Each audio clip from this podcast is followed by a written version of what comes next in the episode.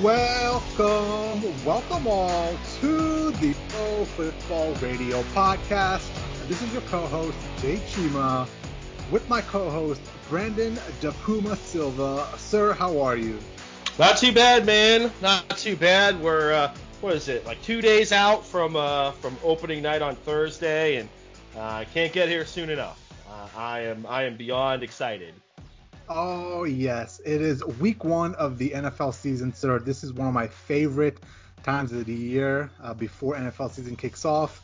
Um, I think we can all agree I have never needed the NFL more in my life. I think 2020 has been that kind of year where any little hope and the NFL coming back is uh, is welcome news.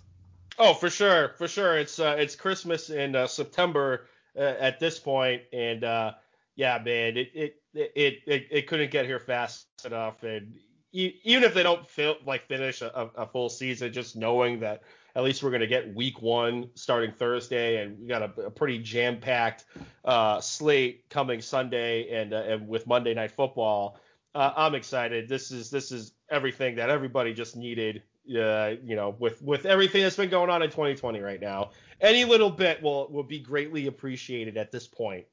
That is true, man. All right, so podcast 58 uh, it's going to be all football, wall to wall. We're going to start off with uh, discussing who we think is going to make the playoffs this year. Um, both myself and Puma will give you our AFC, NFC uh, playoff contenders, and then from there we'll talk about who's going to get to the AFC, NFC championship games, and then from there we'll talk about the Super Bowl winners. This is essentially our our official picks for the year. After that, we're going to jump into a second topic, which is going to be the three quarterbacks we have to keep an eye out for this year, where um, not uh, in in the positive light, more in the negative light, who we think really needs to step it up this year, who we think we know is kind of on their last legs, and then from there we're going to jump into picking some games for Week One. We're going to dissect uh, the Thursday night game between Houston and KC. We're going to jump into Dolphins Patriots game on Sunday. Uh, we'll also talk about the Baltimore Ravens and the Browns going head to head. We'll jump into talking about the Tampa Bay Buccaneers versus the New Orleans Saints, the Cowboys versus Rams on Sunday night, and then we'll quickly wrap it up with the Monday Night Football games as well. So, quite a bit to get to. Are you excited, Puma? Yeah, I'm excited. And I mean, right off the bat, Jay, I mean, we, we, we got breaking news that, I mean, I know is going to affect uh, the playoff, you know, picture for the AFC, and it's gonna, definitely going to affect my picks, and it, it, may also affect the pick for Monday Night Football. Uh, if I could b- talk about that real quick. Uh, Go for it, man. But you're like Adam Schefter out here. Yeah, yeah. Uh, you know, we're, we're breaking news around here. Uh, so, folks, right before we actually started recording tonight's episode, uh, I got a notification uh, via Twitter from uh, Ian Rapoport and uh, Mike Garafolo of NFL Media. And I guess the practice today, uh, Broncos uh, linebacker, pass rusher extraordinaire uh, Von Miller suffered what they're calling a uh, severe lower leg injury that could potentially knock him out for the entire season. And these guys are slated to play the second game on Monday Night Football. And this is a team with high playoff hopes. And uh, this defense, if he's out, they they just had a massive blow uh, to their defense, to their playoff picture, because this is a tough AFC AFC to begin with, and they're in one of the you know the hardest divi- not hardest divisions, but a division that is run by Kansas City. So if they were going to have any chance of possibly getting a wild card, they needed all hands on deck, and they might lose the the biggest fish of them all in, in Von Miller for the year. Uh, yeah, damn. that's that's you're right, man. Spot on. That is some some terrible news for Denver Broncos. Um, and usually when they say lower leg injury and the fact that he's gonna he might be out for the year, that's with a degree of confidence I can say is probably gonna be a ruptured or torn Achilles. Yeah. Usually when they say upper leg, it's more the knee and the quad. Um, but lower leg, it's ankle, Achilles, and usually ankle, you know, injuries don't, um, you know, put you out for the year. Uh, but an Achilles rupture or tear is probably gonna be um, a uh, a season-ending injury. And, and, spot on, you're right, man. When you've got to contend with Kansas City, uh, you know, twice a year, um, you've got to have all your defensive weapons, and this is a major blow for Denver Broncos, man. Oh yeah, for sure. I mean, th- this defense had you know high hopes.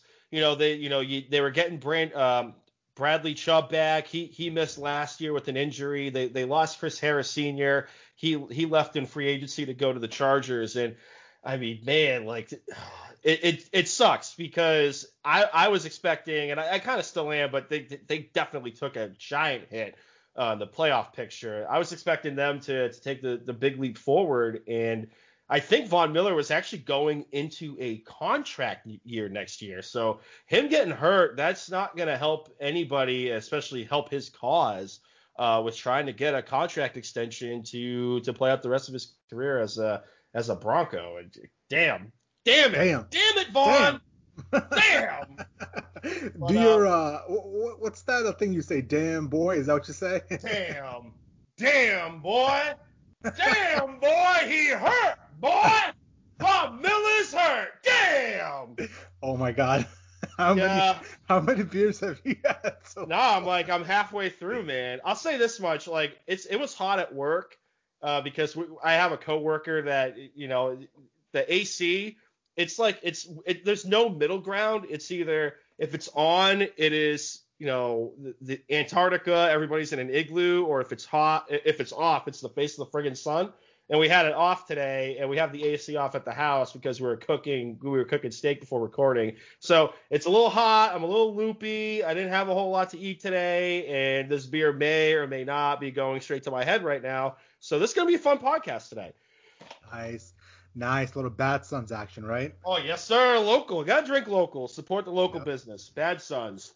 Very nice, very nice. All right, cool. Well, let's jump right into it and discuss the playoff teams. Um, every year before the season starts, myself and DePuma like to get our official picks out there. Um, most of the time we're wrong, but it's all in fun, right? so yeah, let's start no with the let's start with the AFC. Uh, this year we have uh, seven playoff teams, so we got to keep that in mind. And I'm going to rattle off my my seven teams real quick, and I'll give you their their records that I predict. Um, I'm going to have the Chiefs being the number one seed with a 13 and three record. I got the Ravens at 11 and 5, the number two seed. Uh, the number three seed, I got the Colts at 11 and 5. The number four seed, I got the Bills at 10 and 6. Um, the first wild card spot, I got the Steelers at 10 and 6. I got the Texans as the second wild card spot at nine and seven, and I got the Browns as the final wild card spot at nine and seven. So I have three teams from the AFC North getting in, and I had quite a bit of a debate in there within my within my head, you know, putting this list together, uh, trying to see if uh, the Browns are going to get in. But I think with all that power on the offensive end and Stefanski providing more structure to Baker Mayfield in that offense, I think they'll sneak in. Oh, for sure. I like those picks too, and I mean, I'm with you. I have the Bills making the playoffs. I have them winning the AFC East. Um, Baltimore, I still expect them to win this uh, the AFC North. Uh, the Colts, I, I, like every I liked everything that they did. They got uh, Philip Rivers uh, in a system he's familiar with, be able to throw the, the ball a little bit more. Uh, it's still Kansas City's division to lose at this point for the AFC West.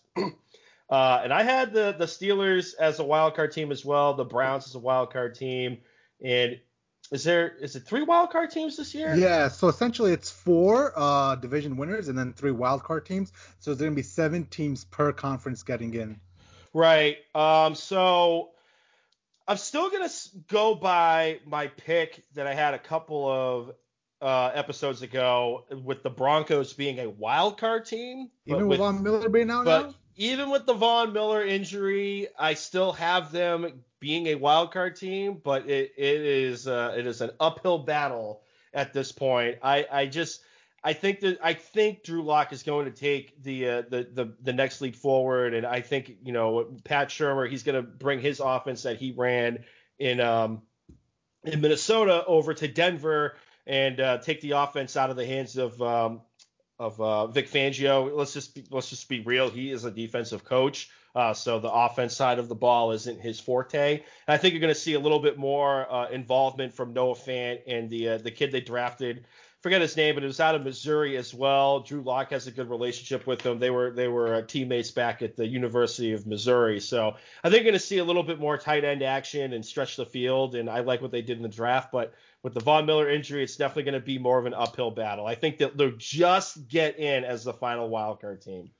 Yeah, listen, and uh, I would uh, I would uh, tend to agree with you there, but I think the issue here is you know, Drew Lock, I, still I, still am not sold on him. Yeah, he played great down the stretch last year. Um, I think this is year he has to take that next step. Um, you know, and in regards to being a division where you got to score a bunch of points, you're going to have to go up and score 40, you know, 35, 40 points just to beat the Kansas City Chiefs. I don't think he has that in him. So um, he might sneak in, but now with the uh, the issue with Von Miller and him, you know, Von Miller potentially being out for the year, uh, that might uh, that might kind of hamper their abilities. Right, for sure. Uh, moving on to the NFC, um, uh, let's run through one through seven for me. Number one overall seed, and I know this is no surprise to you. I have the Tampa Bay Buccaneers. There we go. At 12 and four, winning the division and getting the number one seed. Um, I have them beating out the number two seed Seahawks for 12 and four uh, as the NFC West winners. The Cowboys come in number three for me at 11 and five. I got the Vikings at 10 and six, and that's the obviously the four division winners. Uh, the first wild card is going to be the Saints at 11 and 5. Um, I got the 49ers at 10 and 6 as the second wild card, and then finally um, I got the Eagles sneaking in at 9 and 7. Um, I had, um, I believe it was the Eagles, and I was throwing around the idea of Atlanta having a, a run for that last um, spot, but I just can't put my faith in a team in Atlanta that has one good year, two bad years, one good year, two bad years. So who really knows which Atlanta team is going to show up this year? Right. For sure. Um, I I'm kind of in lockstep with a lot of those picks. Uh, I have the Eagles winning the NFC East. Um, I just I believe in the continuity. Uh, you got Doug Pederson, you got Carson Wentz, and that whole system, that whole core is still there. And we saw what the Eagles did last year with the guys that a lot of people that were still you know signed off the street because half of their uh, aerial attack was on injured reserve. And uh, I guess Alshon Jeffery's still alive. He's still on the team, so maybe uh, he'll f- regain his form from a few years ago on in that Super Bowl run. Uh, the NFC North, even with their losses on defense, I still think it's the Vikings uh, to lose. I mean, Detroit really doesn't scare me that much, even though they just signed old man Adrian Peterson and Matt Patricia and company are on the hot seat. I still think it's the Vikings division to win. Uh, give me the Saints. Uh, again, continuity for me is going to be key, uh, especially this year. I think the 49ers are going to repeat winning the uh, the NFC West. I have the Buccaneers as a wild card team. Um, I have Dallas as a wild card team as well too. And the last wild card spot, you know, obviously you got to have see. Uh, actually, you know what? No, not going with Seattle. I have Arizona winning the wild card. I like what they did in the uh, in the offseason. I think you're going to have a giant step forward from Kyler Murray, uh, both on the ground rushing and through the air. Uh, they just locked up DeAndre Hopkins uh, to a two-year contract extension, no trade clause. Uh, he can opt out, I think, at the end of next season if he wanted to. Um, but no, I, I, like everything that they're doing. And my let's get crazy last wild card spot. I said it last week. I could see Washington possibly making it to the playoffs if the stars align, and I'm still going to stick by that but that is my let's get nuts wild card prediction team. Wow, that's uh, that's quite insane. Uh, okay, let's move on to the AFC and the NFC Championship games. I have the Ravens versus Chiefs, um, and I think the the Chiefs are going to be hosting. Um, I will have the um, Ravens beating the Chiefs in Arrowhead, and I'm going to have the Ravens going to the Super Bowl. On the NFC side, I got the Buccaneers versus the Seahawks um, in the um, in the NFC Championship game, and I'm gonna have the Buccaneers beating the Seahawks, and we're gonna have a Ravens versus Buccaneers Super Bowl. And of course, I got the Buccaneers winning, and Tom Brady hosting that seventh Lombardi Trophy. There we go. So so surprised, so surprised. A bold a bold prediction from that is a Mr. bold prediction. Nobody Mr. has the nobody has the nobody has the Buccaneers winning uh, the Super Bowl. Oh, nobody does. Come on. Oh boy. Everybody All has right. the Saints win that division. Here's uh here's uh, you know what? I'm gonna stick by my Let's Get Nuts prediction from a few episodes ago when uh, Hammer Time, uh, aka Frisco, aka Mikey P, uh, was on the podcast. And for the AFC, I have um, Steelers Chiefs in the AFC Championship game. It's going to be at uh, Arrowhead. And uh, and for the NFC side of the uh, the the matchup, I have Cardinals 49ers. the 49ers hosting the game. And I think the Steelers are going to come out on top. I'm, I'm really buying the, the reports that I'm hearing out of uh, the camp uh, for Pittsburgh. Uh, with Big Ben has really got the zip going on the ball. He, he's you know he looks refreshed. Uh, he, you know, you really wouldn't be able to tell that he had a potentially career-ending elbow injury. Uh, I like what they're going to do with Juju Smith-Schuster, moving him back inside. Claypool may go outside. And there were a couple of reports from the Athletic yesterday or possibly Friday where they said they, they were going to have Eric Ebron be more of a focal point at the tight end position and moving him all over the uh, the formation as a chess piece. And if he's able to regain that form he had a couple of years ago in Indianapolis when he had 13 touchdowns, uh, that is a that could be a top five offensive unit with a Super Bowl caliber defense that they have uh, that went eight and eight under uh, Duck Hodges and, uh, and Mason Rudolph last year. Uh, and then for the Super Bowl matchup, I got Steelers, Cardinals. I think the Cardinals are going to beat the 49ers in the NFC Championship game.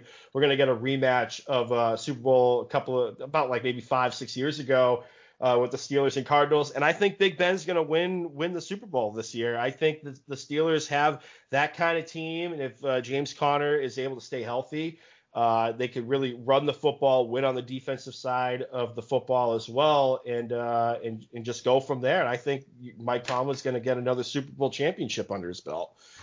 First of all, did you realize that instead of five six years ago, it was like 11 years ago? Something like that. Yeah, Can you believe it's like been that. that long? 11 years? It, it does not feel like that. That's right. the that's the fucked up thing. But then again, I'm blaming a lot of things on COVID, where the space time continuum is kind of a blur because you know all semblance of former reality is kind of out the window with everything still being kind of locked down. And secondly, your let's get nuts pick from a few weeks ago just became your real pick, huh? yes, it did. Yes, it did. Uh, Puma, always one for throwing your curveball. Don't know, man. I, if, if, this defense, if they could kind of play like what the 98 uh, and 97 Denver Broncos did with with their defense, win on that side of the football and run heavy with um, at the time they had Terrell Davis for both of those back-to-back uh, Super Bowl championships with Elway. Uh, this team could potentially do that with James Conner. They really love Benny Snell. He's able to catch the ball out of the backfield, and if for some reason James Conner goes down, you might not miss a beat with Benny Snell. Like th- this might be the team that could finally do it. Yeah, and listen, at the end of the day, I do believe that that defense is going to show out for the Steelers. They always show out for the Steelers. That's what they're kind of built on. But the fact that you know you have James Conner and Big Ben Juju Smith-Schuster, and essentially every single year it seems that the Steelers somehow find this gem of a, a wide receiver. I think Charles Claypool is going to be that is going to be that X factor for the Steelers. So I see your your your logic here, but there's absolutely no way that you know the Ravens are going to be left out of that division. Essentially, I think the Ravens are going to beat up the Steelers all year long. Um, I do, you know, essentially at the end of the day, I also think the Browns are going to have a say in that as well. So, you know, we'll see how it pans out. Oh, for sure. I love me some Lamar, but he's got to win a playoff game. That's true. Like he, that he, true. He's got to get that monkey off his back. Oh, 0 and 2 now? 0 and 2. Yep. Yeah. Cool, cool. All right, uh, let's move on to uh, the three quarterbacks that need to perform this year. Um, obviously, quarterback is the hot position in the NFL. Everybody likes to talk about quarterbacks. Um, and I think there's a few quarterbacks that really need to perform this year. The first one being um, Baker Mayfield. Um, I'm going to be hard on this guy this year. I'm going to ride him week in and week out.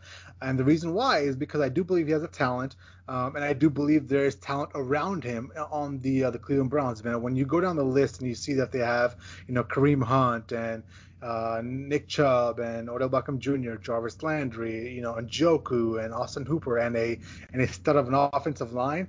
I think top to bottom, that's like the best cast of offensive weapons there is in the NFL. Um, so he has absolutely no more excuses this year. He took a step back last year. A lot of his a lot of his step back could have been attributed to the fact that Freddie Kitchens is a complete moron. Um, but now he even has a competent head coach in Kevin Stefanski who provide quite a bit of structure for him. So I think I think it comes down to you know essentially Baker Mayfield stepping it up and you know uh, living up to his billing. And if he doesn't, then I do believe that Kevin Stefanski is gonna pull him quickly and throw Case Keenum in there. There's a reason why he went out there and got Keenum to come you know be the backup in in Cleveland. Um, so the pressure is on for Baker Mayfield. For sure. No, I agree with that. And uh, he, he's definitely. I think he's going to be a bounce back candidate. Uh, let's be honest. That that that entire team had the the hype train was unreal last year, and not even giving them a free pass because of that. I mean, Fre- Freddie Kitchens one was not ready to be to be a head coach like at, at all last year. He, he did not adjust his game, his game management, the game script, the play calling. Did not play to Baker Mayfield's strengths, which is off of play action uh, and in heavy pe- personnel. I mean, if uh, uh, this one guy on uh, CBS uh, Sports I forget his name, but it was a fantasy uh, fantasy commentator. But he broke it down perfectly. And if you look back to his rookie season where he broke the rookie touchdown record, a lot of those formations, it was not only out of play action, but it was out a heavy personnel, two tight end sets, max protection for Baker Mayfield, giving him uh, enough time. And he's kind of that guy that needs the timing and the rhythm. And if you have no offensive line and you're not playing to your quarterback strengths, you're just getting it's a recipe for freaking disaster. Uh, but I think he's able to to bounce back. They really addressed it with with Jack Conklin. Uh, but my quarterback to keep an eye out for uh, it's it's really going to be Kirk Cousins. Uh, at this point, you know, the, the, this team was has always been hopeful. They've always been close to, you know, moving forward uh, towards the next step. I thought they could have been a Super Bowl caliber team last year with the defense that they had, despite uh, the regression uh, from Xavier Rhodes. Uh, from one of the top cornerbacks in the league to one of the top uh, cornerbacks that was burnt toast last year. Uh, but I mean, really, that defensive side of the ball, it lost. They lost a lot of people, and now I think more is going to be on Kirk Cousins' plate to actually keep up in games and get the ball downfield. And who knows if Dalvin Cook is really going to play a full season because he wants to get paid. He wants a new contract. And it's kind of hard to pay a running back a new contract when said running back has not really played 16 games over the last two years. So a lot more is going to be on his plate. They lost Stefon Diggs. They have a rookie wide receiver, uh, Justin Jefferson out of LSU, and a lot more is going to be on Adam Thielen's plate as well too. So the pressure's really on for him. And I think they had to renegotiate his contract where I think, don't quote me on this, but I think that if things don't go according to plan, they could get out of that contract next season and they may be a candidate for a quarterback if they don't go as far as they want in the postseason this year. Okay, okay, I can see that. Um, the second quarterback that needs to perform this year, and this one might be a little bit out of left field, and this wasn't gonna be on my list until a couple days ago. But Deshaun Watson, with the contract that he just signed, um, the massive, I forget the numbers off the top of my head. Puma, was it four years, 160 million dollars? Is that what the new? Uh, yeah, was? 40 years, 160 million. I think 101 was guaranteed in the per year breakdown. It's north of what Mahomes is making the first three mm-hmm. years. I think it's uh, 40 and change, like just a tick over. Yeah. Uh, so he's now the highest paid quarterback. Yeah, and that is one of the main reasons why I threw Mahomes on. I'm sorry, uh, Deshaun Watson on this list because I I thought Deshaun Watson coming out of Clemson was gonna be the next stud quarterback, right? The next like elite quarterback in the in the NFL or in the AFC. And you know, for the most part, he's um I think in my eyes underperformed, right? Uh, and the couple of the fact that you just got paid more money than Patrick Mahomes, and the pressure is going to be on. Uh, and it didn't really, you know, open my eyes until I started looking at some of the numbers.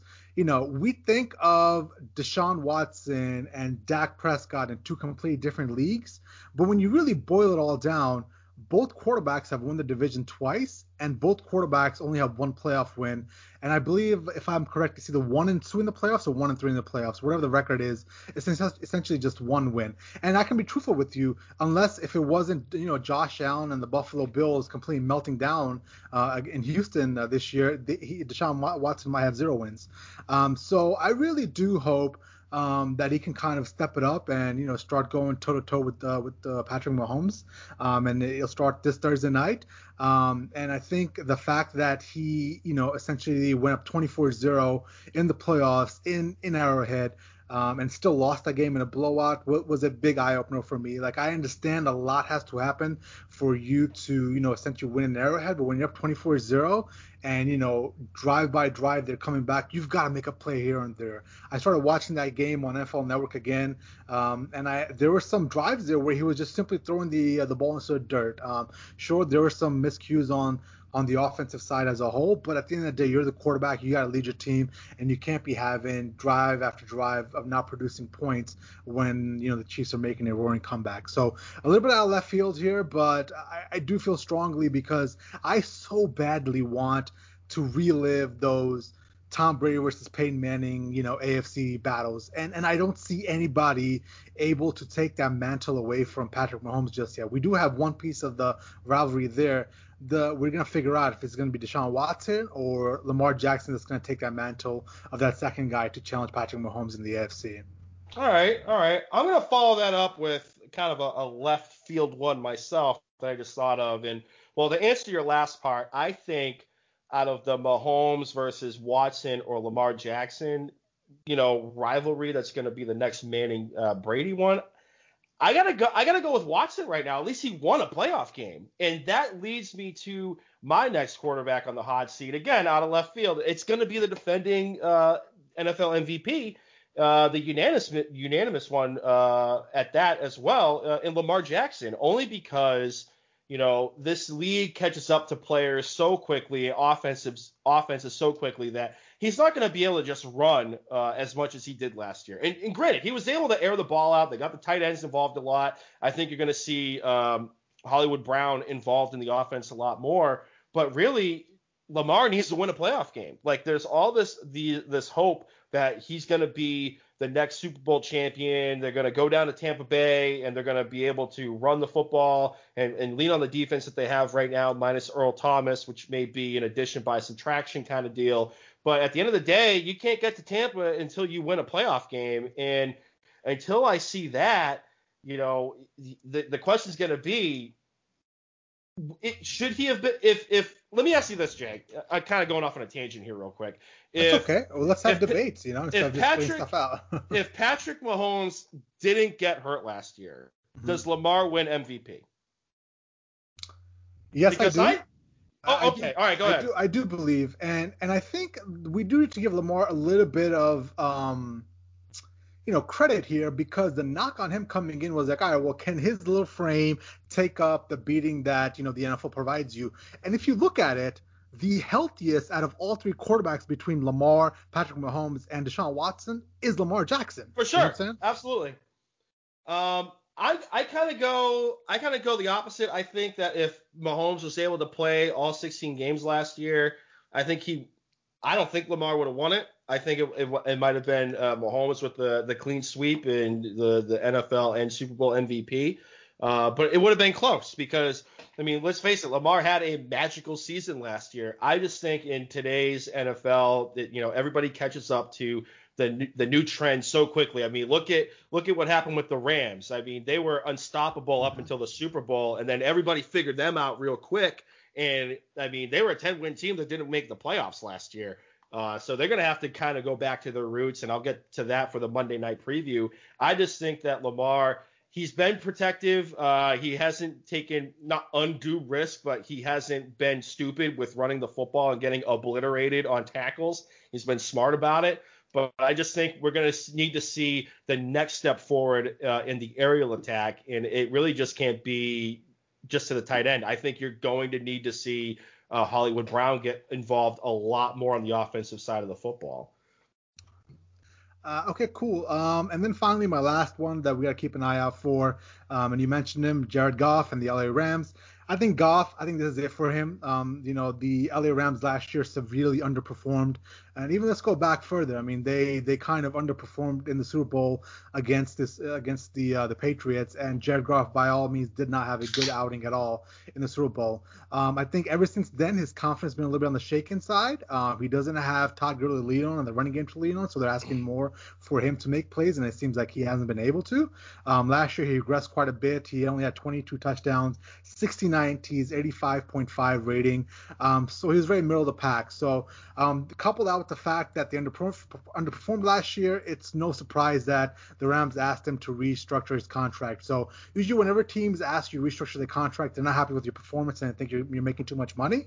Um, and that's the first sign in. Well, listen, if you don't perform this year, we're gonna cut bait and move on. So um, I do believe uh, Jared Goff's got to perform, and it's gonna be hard. Um, you know that NFC West uh, could be the best division in the NFL, along with the AFC North or the NFC South. You've got just you know dynamite teams up and down the coast. You've got the Seattle Seahawks who are going to come to play. You've got the 49ers who we all know were the defending NFC champions last last year. You got the Arizona Cardinals with the up and coming um, uh, hot team. So uh, Jared Goff, the the pressure's on you, brother.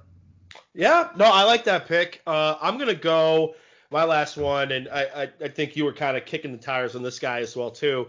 Uh, it's Derek Carr. Yep. I mean, it. He's the I'm one that I- amazed. Yeah. Oh, go ahead. For me, for me, I didn't put Derek Carr in because I think it's already done. Like if Mariota didn't get hurt, I think we would have saw, um, you know, uh, Mariota step in for Derek Carr four or five weeks in. But I still, regardless, I think after this year they're moving on from Derek Carr. Oh, Carr. for sure. And I'm amazed. I'm amazed that Derek Carr made the move to Vegas. I mean, let's Mm-hmm. let's be honest. He had that one magical run under Jack Del Rio where the stars aligned perfectly, and you know, if he didn't break his leg, I believe uh, it was the last week of the season or the second to last week of the season uh, where he he broke it. I think it was against Jacksonville, as a matter of fact. Uh, he possibly could have been uh, MVP of the league that year. If if not, he definitely was making rumblings for it. He was actually airing the ball out for once in that offense as well too. And I just think uh, this season, like you said, Marcus Mariota, he's uh, on the short-term uh, uh, injured reserve list with the with a pectoral muscle issue. He's eligible to come back after being on IR for three weeks. You know, after three weeks or four weeks, if if Derek Carr is is stinking up the joint, what's to stop them from going to Mike Mayock's guy in in Marcus Mariota to see if Mariota can do what Ryan what Ryan Tannehill did to him last year in Tennessee and you know, with Tyrell Williams being out, he's on injured reserve with a with a shoulder injury. Uh, they got a new draft, a new wide receiver in the draft, the top 12 pick in Henry Ruggs out of Alabama, uh, and Darren Waller, uh, one of the up and coming tight ends. They're they're really gonna have their work cut out for them in the AFC West. That's run by the Kansas City Chiefs. Has playoff hopeful in uh, the Denver Broncos and possibly a Chargers team that may surprise people because Tyrod Taylor doesn't turn the ball over. So he's going to keep the team in games, and that team could, and that team being the Chargers, could lean on Joey Bosa and uh, and Melvin Ingram to wreak havoc on the defensive side of the football and win games through turnovers. So they're going to have their work cut out for them, and Derek Carr really needs to bring his A game, or he might be the perennial backup for the rest of his career, like the rest of his family. Yeah, listen, I, I do believe that uh, Gruden is is the kind of guy who always has an eye out for a quarterback. You know, he's uh, he's a quarterback whore, right? I mean, he he was willing to trade up to get Kyler Murray Mhm, if mhm. if he had enough capital to to convince uh, Steve Keim uh, Yeah. to get out of the number one pick. He was down to get to get Murray. He loved Murray. The only the only positive here for Derek Carr is the fact that Marcus Mariota got put on IR. That that buys him some more time. But Yep. like you said, a short term IR, I can easily see Marcus Mariota at some point starting for the Oakland Raiders. I'm sorry, the Las Vegas Raiders now. at Jeez, we gotta put that. We gotta get a, a Raider jar next to the Washington football team jar too. uh, okay, cool. That wraps it up. Let's jump into the week one games that we are going to dissect for you. It's going to start Thursday night. We're going to have Houston traveling to KC. Um, last time Houston was in KC, we all know the story of 24 points get blown out, blah, blah, blah. But essentially, since there is no off season, I'm sorry, if there, since there is no preseason, we really don't have much to go off of in regards to X's and O's and what these teams look like. So the best we can do is kind of go off what we saw last um, from these teams and kind of go off some some rankings from last year. So um, in regards to the specialty for the Houston uh, Texans last year, I mean they were good at running the ball. Simply put, they were ninth in yards per game rushing the ball with 125 yards and 4.6 yards per carry.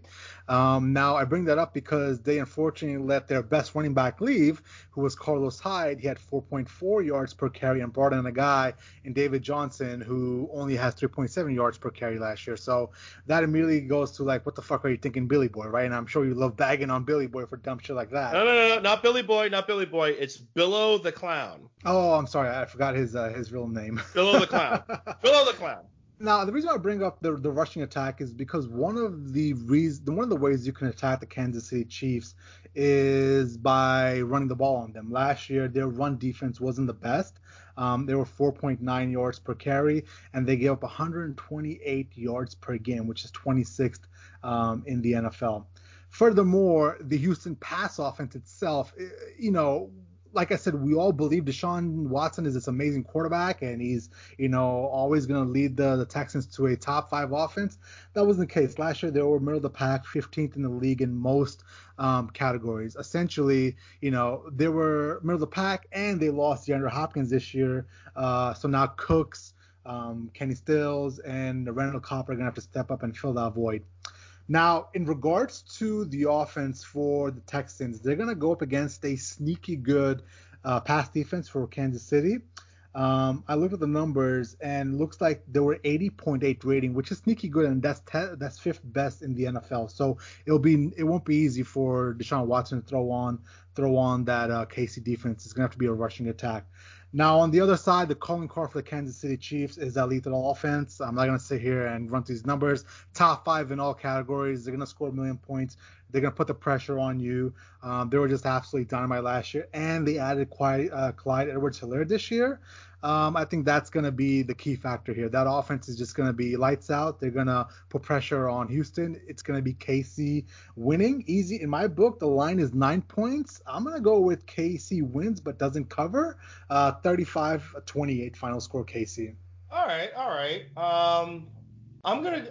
Everything you said was perfect. Uh, I will say this though. I think Bill O'Brien. I'm sorry, I broke my own rule here. Billo the Clown is um, is going to make a make an attempt to to showcase uh, David Johnson out of the backfield. One, because we saw what he did with the ghost of Carlos Hyde last year, and two, they traded their best wide receiver and a second or third round draft pick to Arizona for this guy that was probably going to get released anyways. They could have got him on the cheap.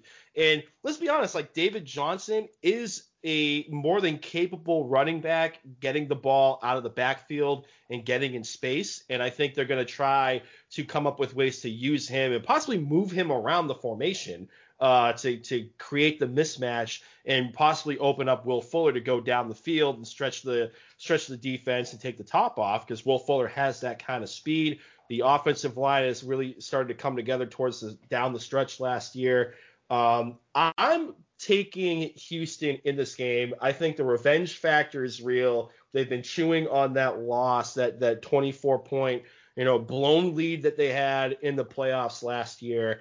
And uh, I think they're going to come out. I think they're going to win this game, especially in Arrowhead with, you know, what is it like up to 22% capacity. It's not going to be the rock and Arrowhead that we're accustomed to on opening night. Um, I think Houston wins.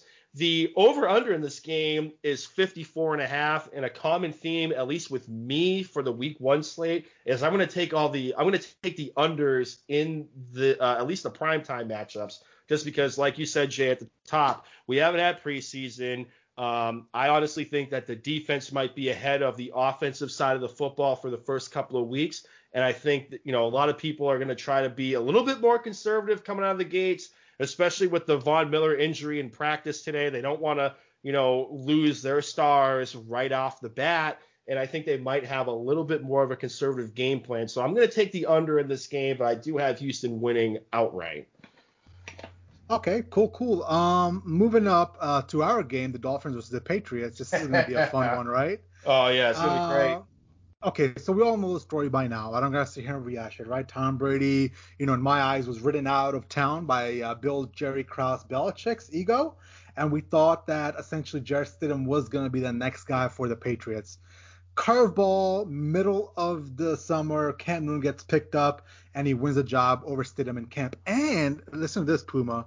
What's your thoughts on this? Mike Reiss was actually throwing the idea that Jarrett Stidham might be a third quarterback on the depth chart and Brian Hoyer might be number two. Now, there's some rumblings that that's because of injury factor, but I listened to Patriots Unfiltered podcast today, and they're thinking straight out, um, you know, Stidham is healthy enough to be playing. I think Brian Hoyer won that second spot. I mean, that is that is absolutely fascinating to me. Uh, I'm not saying it's beyond the realm of possibility. I just lean a little bit more towards the injury, the injury issue being the the bigger problem of why he would be third on the first depth chart release this week. Mm-hmm. Now on the other side, the Dolphins. Now they were in a complete rebuild mode last year, um, and you know I think we should see some strides from this team this year as they have added quite a bit of talent in the offseason, um, including their franchise quarterback Tua. Um, and then additionally, they added quite a bit of defensive uh, talent as well. And like I said, truthfully, we have no idea what's going to happen in, in week one because we don't have any preseason and we have no idea how this New England offense is going to look as well because, you know, obviously we have no idea how much Cam is going to run or what kind of packages there will be. So in that, it is kind of exciting for me because I haven't seen this in quite a bit. Um, you know, but it will be interesting to see how Cam meshes with the wide receivers. Now, if I had to guess, Miami is gonna stick Byron Jones and Edelman, and after that, no one else is gonna be able to get open for the Patriots. So Cam is gonna have to do what he's relied on quite a bit.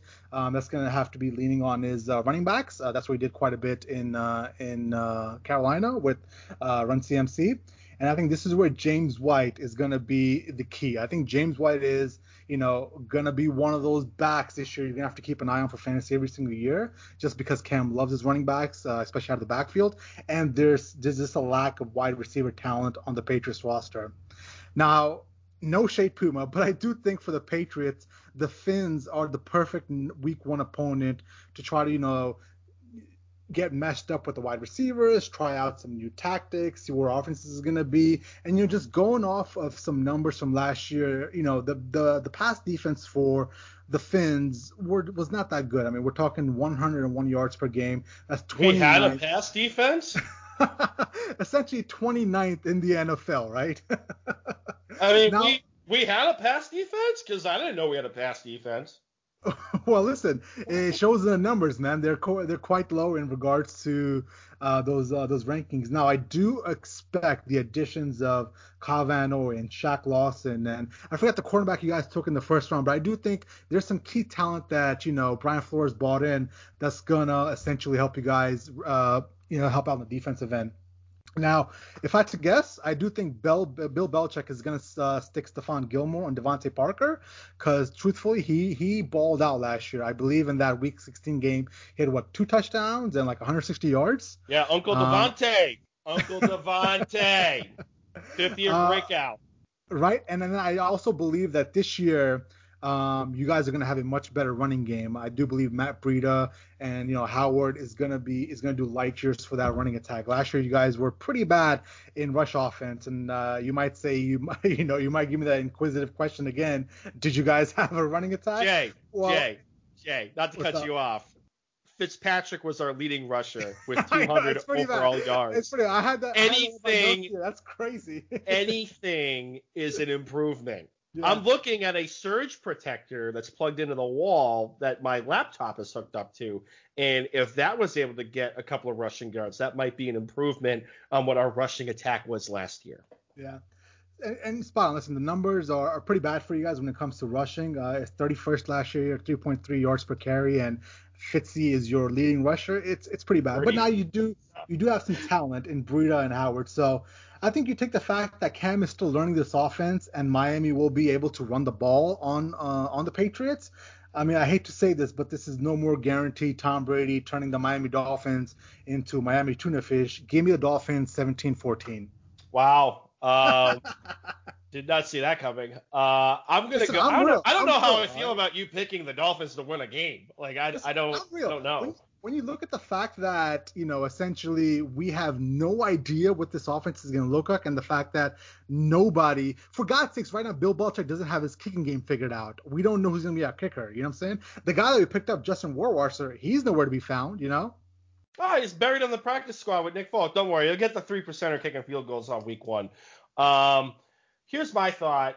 I have I have New England winning this game only because, like you said, one, we don't really know what we're gonna get. This is going to be a tune-up game for the New England offense, and as much as I like the offseason moves that my team, the Dolphins, did with getting Van Noy and signing Byron Jones to pair him with Xavier Howard um, to really lock down that secondary, and Christian Wilkins took a step forward last year, our first round pick uh, in the, the the previous draft. I just I feel like New England is going to be a power running team. Uh, we've they they really did not address the wide receiver position uh, unless they have a, a, huge amount of faith in N'Keal Harry finally getting separation on the outside with Julian Edelman. But the, you know they don't really have a, a, the tight end position locked down. Sony Michel's off the pup list. Damien Har- uh, Harris went on short-term IR. Um, you're going to get James White, Cam Newton, if he's able to be the Cam that we're used to, and you know, running the football down people's throats and and throwing the football as well too. I just think that Josh McDaniels is licking his chops to kind of bring back the running quarterback dual threat option with Cam Newton. And it's the perfect candidate to do that, and it's the perfect team to tune up against against the Dolphins. And on the defensive side of the football for New England, I think they might have their way against my offensive line. Uh, it's still young. They're still developing and, and coming together. And I just don't have a whole lot of faith. I will say this from a season long fantasy perspective. Yes, DeVante Parker did ball out last year, but he really started putting stats up when uh, Preston Williams went down with the ACL injury. All reports coming out of uh, Dolphins camp is that Preston Williams is really taking a step forward. He's still on special teams, but the the knee hasn't been nagging him at all, and I think he could be a uh, a, a, weekly flex option in fantasy football with Preston Williams, and especially if you're going to have Stephon Gilmore lining up against uh, Parker, that's going to be opening up uh, the field to uh, to Preston Williams, but. I'm uh, I'm going with New England here. I think they're six and a half point favorites. I, I think they cover in this game as well too. Isn't that isn't that funny? You picked the the Patriots. I picked the Dolphins. I just I season long. I do have them splitting the series. Uh, mm-hmm. Uh, I just don't think right off the bat we're gonna win up in Foxborough. I just yeah. I, I don't think so. Now if we do somehow lose to the Dolphins this weekend, that's gonna be two regular season games in a row we lost to Dolphins, and I bet you like it's gonna be like Armageddon up there in Boston. probably, probably, but you know it probably wouldn't be as bad because I think a lot, and I mean you as well too. You can speak to this. Like a lot of New England fans went in expecting the worst out of this year, like expecting yeah. a high draft pick, and maybe you know Bill Belichick works his magic with with draft picks and pulls a rabbit out of his hat and gets maybe a top five pick and is able to snag Justin Fields because I don't think he would have enough capital to trade no, up to the one spot. Yeah, yeah. No, listen, you're you're spot on right, man. As a Patriots fan, this is kind of weird for me. This is the first time in 20 years where the expectation is not, you know, winning Super Bowl. I mean, that's what we've known for 20 years, Super Bowl or bust. Now it's all right. Well, let's just hope we can kind of be reputable and maybe make the playoffs and may have a nine and seven year. Um, it's kind of a shitty feeling, and I finally feel, you know, how most NFL fans feel. But after 20 years, I mean, it is what it is. So we'll see what happens. I just, I just hope my boy uh, Bill uh, Jerry Krause Belichick knows what he's doing. There we go. Yeah, yeah. We'll uh, Okay, next game, and I think this is my second most anticipated game, second or third, one of those, of games of the week is going to be the Browns versus the Baltimore's, uh, the Baltimore Ravens. So the Cleveland Browns versus the Baltimore Ravens. That is going to be one fantastic matchup.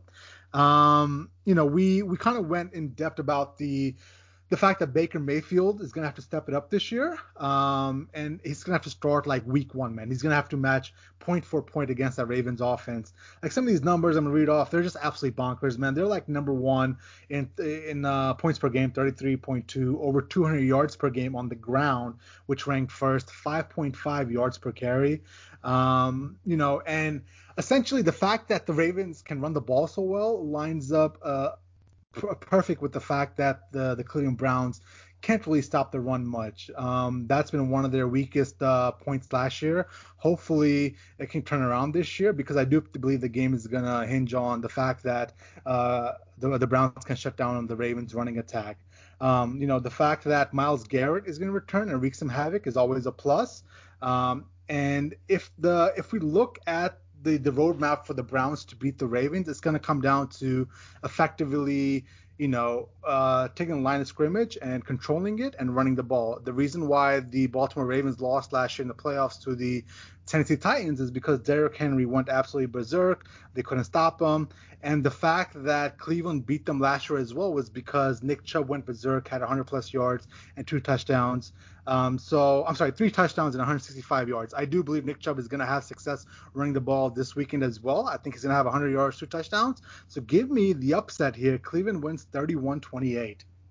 I'm with you. I have Cleveland winning this game too. Oh. I mean, oh. They, uh, for once, we actually agree on a pick. Um, I do have Cleveland winning. I, I expect a lot more, and like you said, we're not going to beat a dead horse here. If you want to hear our takes on the Cleveland offense, rewind about 20 minutes and you'll be happy.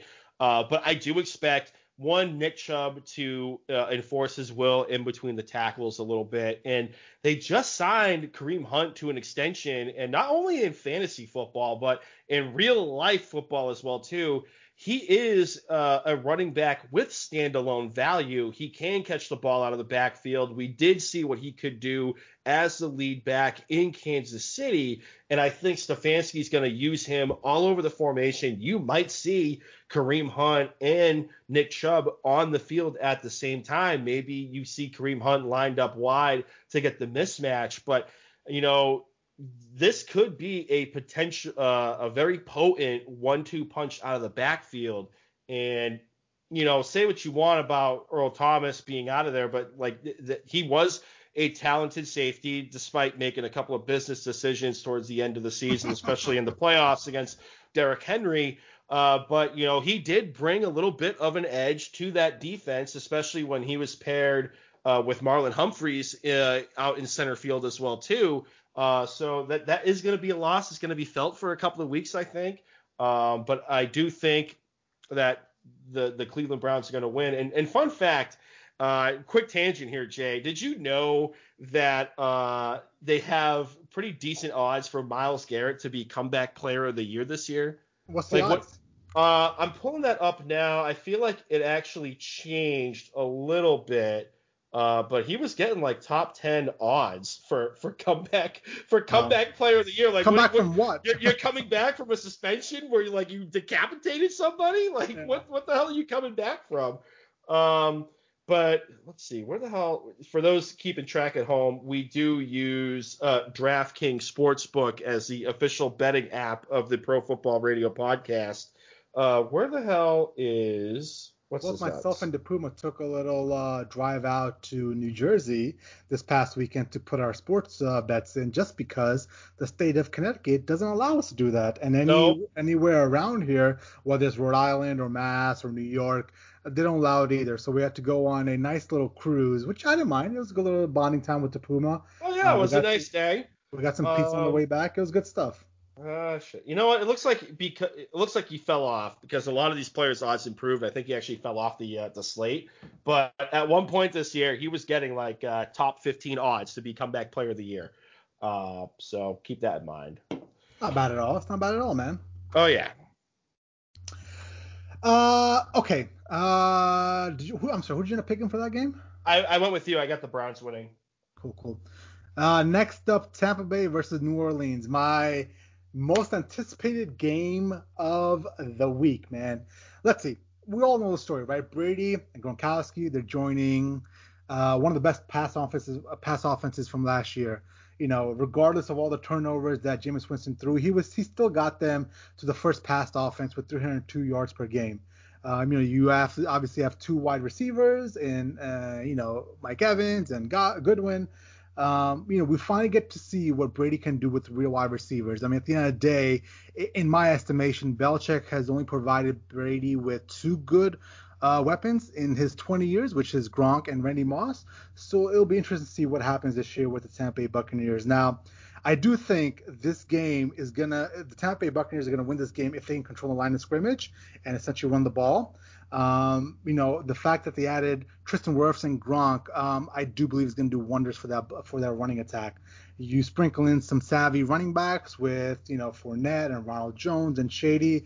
I do think that eventually, you know, they will be able to run the ball really well. And even I do believe the first three, four weeks of the season, the Tampa Bay Buccaneers are going to have to rely on the running game until Brady and the offense can get up to speed.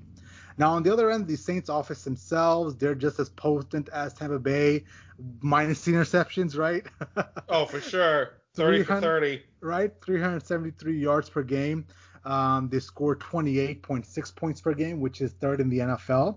You add Emmanuel Sanders to that explosive offense from last year, and I think this is going to be insanely fun to watch. Um, I do believe that the Tampa Bay Buccaneers defense is gonna have some success this week against the uh, against the Saints. I like everything about that defense, man. There's just there's just studs all across the board, and Todd Bowles is gonna have those guys playing well. But I do believe in the grand scheme of things, when you look at look look at this, you know, I think it's going to be too much to ask for a neat team that's still meshing, that's still trying to find the vibe, figure out who they are, to go into, you know, uh, Mercedes-Benz Superdome without a preseason and a condensed COVID, you know, off season and beat the Saints. I think that's a tall task. So I do have the Saints winning here 24-7. Yeah, I'm gonna go with the Saints winning as well too. Uh, look at that, we have back-to-back picks we agree look on. Look at that, huh? Um, like I said with my my playoff picks, like continuity is gonna be key. This this core has been you know, together for, you know, the last 10 years for the most part. Uh, Michael Thomas really broke out last year, broke Marvin Harrison's single season reception record.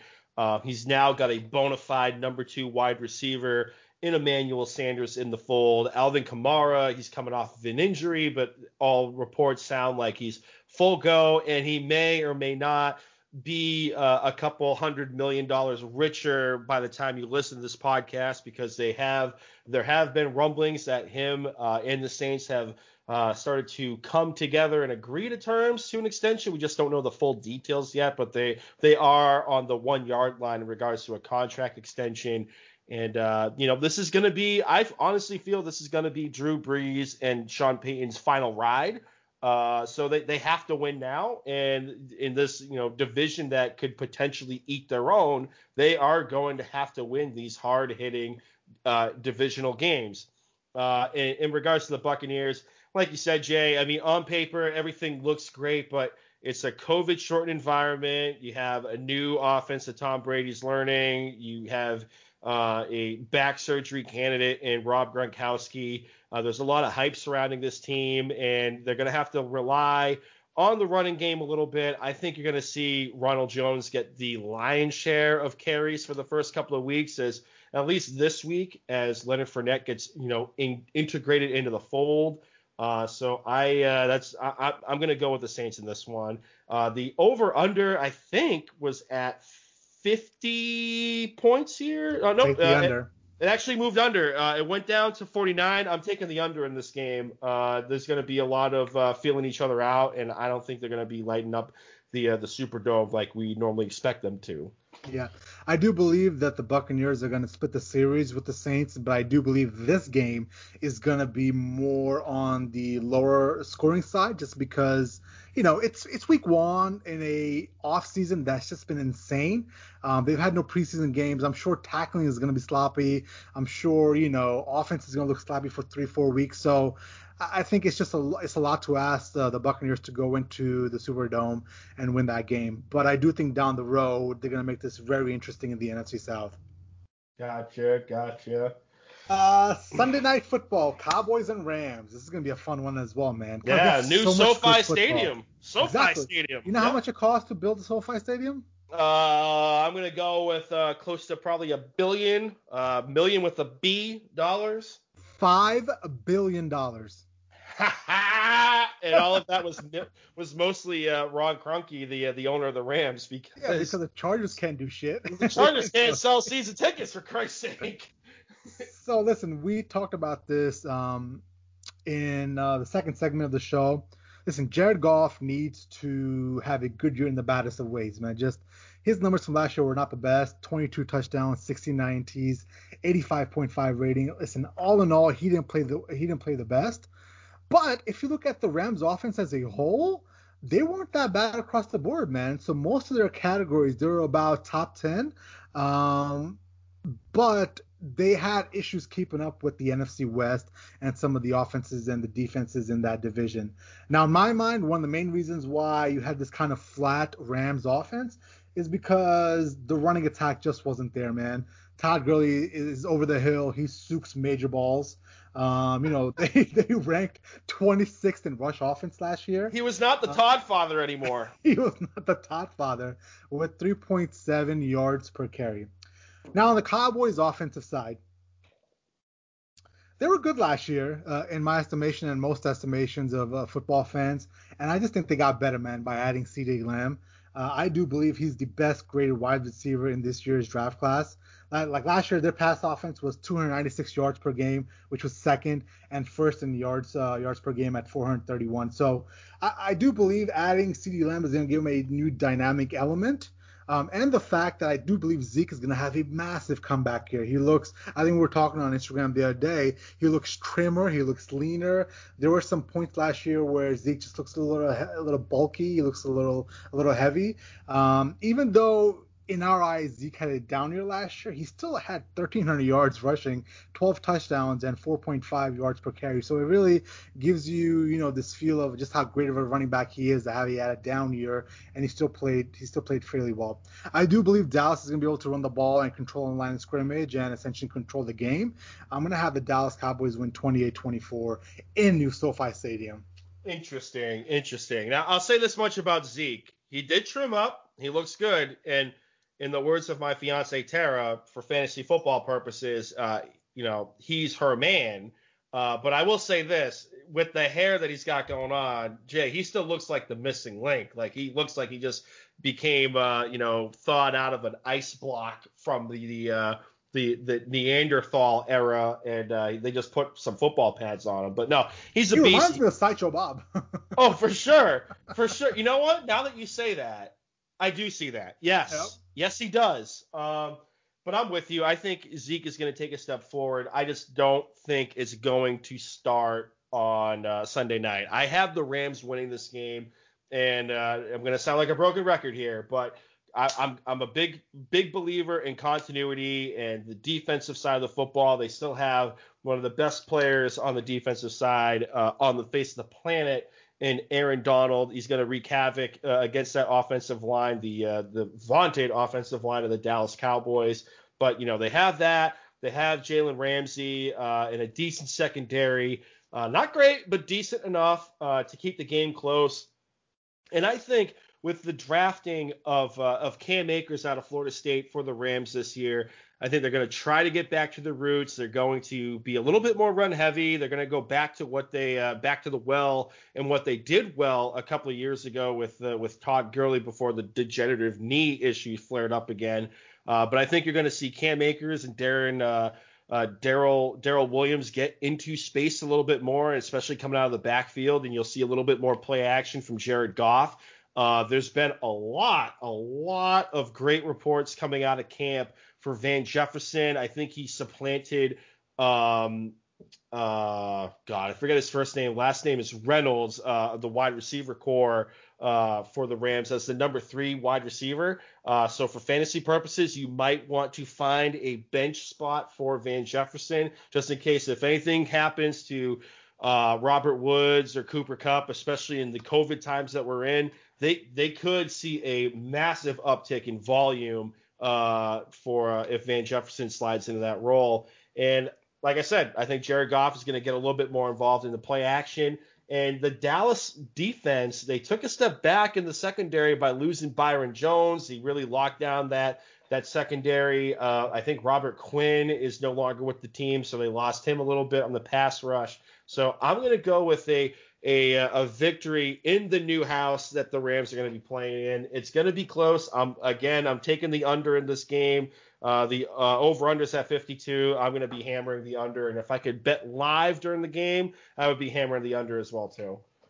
Yeah, but we live in Connecticut, and we can't do that. Boo. Yeah, no shit. That's why we can't have fun. uh, moving on to uh, the Monday Night Football game, the Steelers versus the Giants. Um, it's a 5.5 underdog. The Steel, the Giants are are pegged at, which is kind of a little bit on the insane side. I think I thought it would have been a three point uh, underdog, but regardless, I, I, think they had a right. I think the Pittsburgh Steelers are going to win this. Um, I think they're going to win a close throw, but only by three points. Um, in regards to the Steelers, there's quite a bit of storylines, man. You know, how is Big Ben going to come and come back and play? How is he going to look? You know, he had quite a bit uh, of he had a really big offseason. He had surgery. He had a come to Jesus moment where he told us how he was addicted to porn and alcohol. That was that was the highlight of the offseason.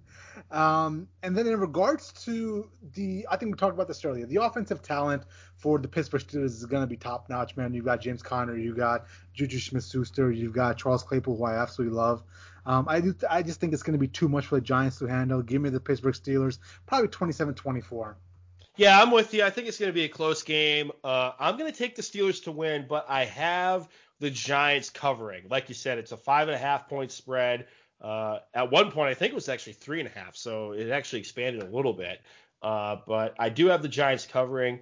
I will say this though, despite them going up against this Super Bowl caliber defense, I would like to see what Daniel Jones can do when he has all of the number ones of the offensive side of the football on the field at the same time. Because that was the one thing he didn't have last year uh, was he didn't have Saquon, Evan Engram, Golden Tate, and Sterling Shepard on the field at the same time. And at least for week one, that whole bountiful uh, arsenal is going to be on the field. And DJ's DJ bulked up. Like he he might have been hanging out with Saquon Barkley at the leg press machine because he, he got some baby quads going on, and I think he's he's a little bit more mobile than than he gets credit for. And he really made it a point to work on handling the, making sure he's protecting the football. He led the league last year in fumbles alone, uh, but I think he is a breakout candidate this year. I just don't think it happens to, uh, on Monday night, but I do think they cover the spread. Nice, nice. And then we got one last game. The uh, Denver Broncos are going to be taking on the Tennessee Titans. This is the late game on Monday night. And by this time uh, of week one, I am just so fatigued of football because I'll just sit down all day you know, Thursday away for football. I'll sit down all day Sunday and watch football for 12 hours. I'll watch the first Monday night game. And by the time the second Monday night game comes around, Puma, I'm just absolutely worn out, man. oh, yeah, for sure. No, I'm with you. So what normally happens is, well, one, I work on Sundays, but I actually got it. I got it off this week. So I'm going to be Woo! hanging with you, and I'm going to be in a, in a football coma all day Sunday. And I'm with you. Like, I'll watch the first game of Monday Night Football you're lucky if I'm going to see a quarter of the 2nd mm-hmm. game. Mm-hmm. Uh, but Jay, before you get a little farther down the road in this game news, preview, right? Uh, yeah, so there, there's actually two bits of breaking news. One, Adam Schefter reported, I want to say maybe about 20 minutes ago, that uh, to piggyback on the report that Von Miller suffered a uh, potentially season-ending injury, uh, he did confirm through a source that it's an ankle injury, like a tendon. So he he kind of uh, dodged a bullet with it being a, an Achilles, but it sounds like it's a uh, a beyond a grade three uh, high ankle sprain. I think he actually tore ligaments in there, uh, so they're gonna have to go in and, and clean that out surgically. it looks like he's done for the year. but not only that, but Jesse Palmer of NFL Media uh, reported that Bradley Chubb, coming off of an ACL injury last year, uh, may not be full go week one. Uh, he may be on a pitch count at best uh, for the home opener against the Tennessee Titans. Uh, so this defense is taking a massive hit right off the rails. And what I thought was potentially going to be a low scoring game uh, might be the one game in prime time that hits the over in, in this matchup uh, between the Tennessee Titans and the uh, the Denver Broncos. Listen, I, I already was leaning toward the Tennessee Titans win this game just because of the fact they're able to run the ball down the throats of the Denver Broncos defense, especially the fact that Bradley Chubb and now Lamar, uh, now Miller is not going to be there. Um, I have the Titans winning this. I have them winning big, man. They got Jadeveon Clowney. I don't think Drew Lock is is going to be able to, you know, take that next step this year. We'll see if he does. Uh, but yeah, just, I'm not going to watch this game we passed out by this point. Just give me the Tennessee, give me Tennessee Titans. Right. No, I'm with you. I got the Titans winning. Um, I picked them to win this game, and uh, I, am going to cry a little bit because I also took the under in this matchup. Um, but I have the Tennessee Titans winning.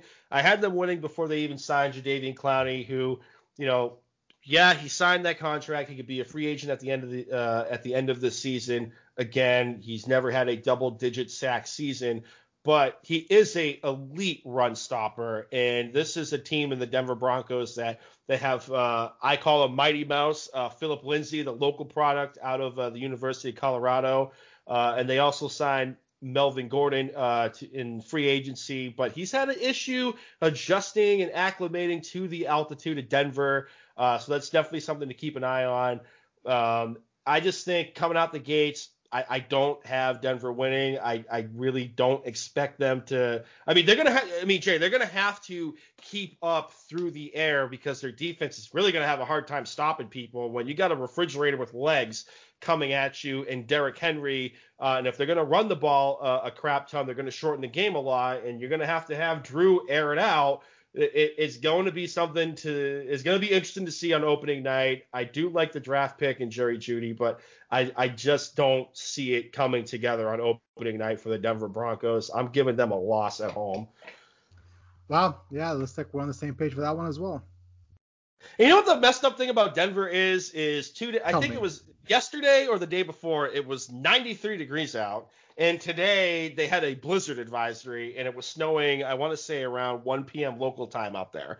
Uh, so who knows, man? It, it's 2020. You got blizzards in September in Denver, following a heat wave. All bets are off, but you can take this to the bank. You can call it the lock of the week, the Pumas lock of the week that the Tennessee Titans are going to win at uh, at Mile High, and I expect them to cover as well too. You know, what would be the one thing that would keep me up and make me watch this game is if they had like a blizzard come through on Monday night. That'd be awesome. I'd watch that. That would be snow, sick. Because the one of the best things on the planet is a snow game. Snow football. Yes, sir. Yes, sir. All right. Well, listen, that about wraps up our week one preview. We're back with podcast number 58. It, goes, it feels so good to be back into a NFL week, man. It's been a long, trying year, and like I said earlier, man, I've never needed the NFL more in my life, man. I'm just glad to talk about football. I mean, Tara, Tara, my fiance, she she kind of had to, she she lost me until the end of football season, whether or not it's a full 16 games plus the playoffs or uh, a COVID shortened year, but dude, it's, it's, good to be back. It's good to be talking X's and O's and actual football and not really a whole lot of off the field issues. And um, I'm excited to at least get week one uh, underway. And it's yeah. great to be back. Well, then Thursday night, kiss Tara goodbye until February. yeah, no shit. No shit, my man. Um, all right, man. You want to plug it up and we'll call yeah, it Yeah, yeah. So gonna plug it up real quick. This episode of the Pro Football Radio Podcast, along with our previous ones, uh, especially the Get Nuts episode with Mikey P, aka Frisco, aka Hammer Time, am I missing any other nicknames? I feel like he's the Apollo Creed of the podcast. Am well, I missing anything? So many names, I have no idea. I'm sure you are, but I'm sure he won't be offended. You know, I, think I got the big three, so I'm okay. And if if I'm not Mikey P, just at me and we'll go from there. Uh, but you can find this on Facebook and Instagram at Pro Football Radio Podcast, on Twitter at PFR Podcast. I'm on Twitter at Brando underscore Puma. Jay Chima is at Jay Chima on the Twitter machine. Uh, you can find these episodes on SoundCloud, Spotify, Google Play, Stitcher, YouTube, and uh, like, subscribe, download, share with your friends, share with your family. Some people are going back to work, some people are working from home. Have this on in the background. Uh, we'll be coming at you with more game breakdowns, a little bit of fantasy advice dabbled in between these game previews as well too. And uh, Jay, I know I said it already, but it's great to be back. It's good to be back. Well, thank you so much, guys, for tuning in. Uh, we will talk to you next week for week two. Yes, sir. And real quick, Freddie Soliotis, you're fired! Oh, man, that never gets old. Never gets old, man. I'm juiced. All right, guys. See you next week. Peace.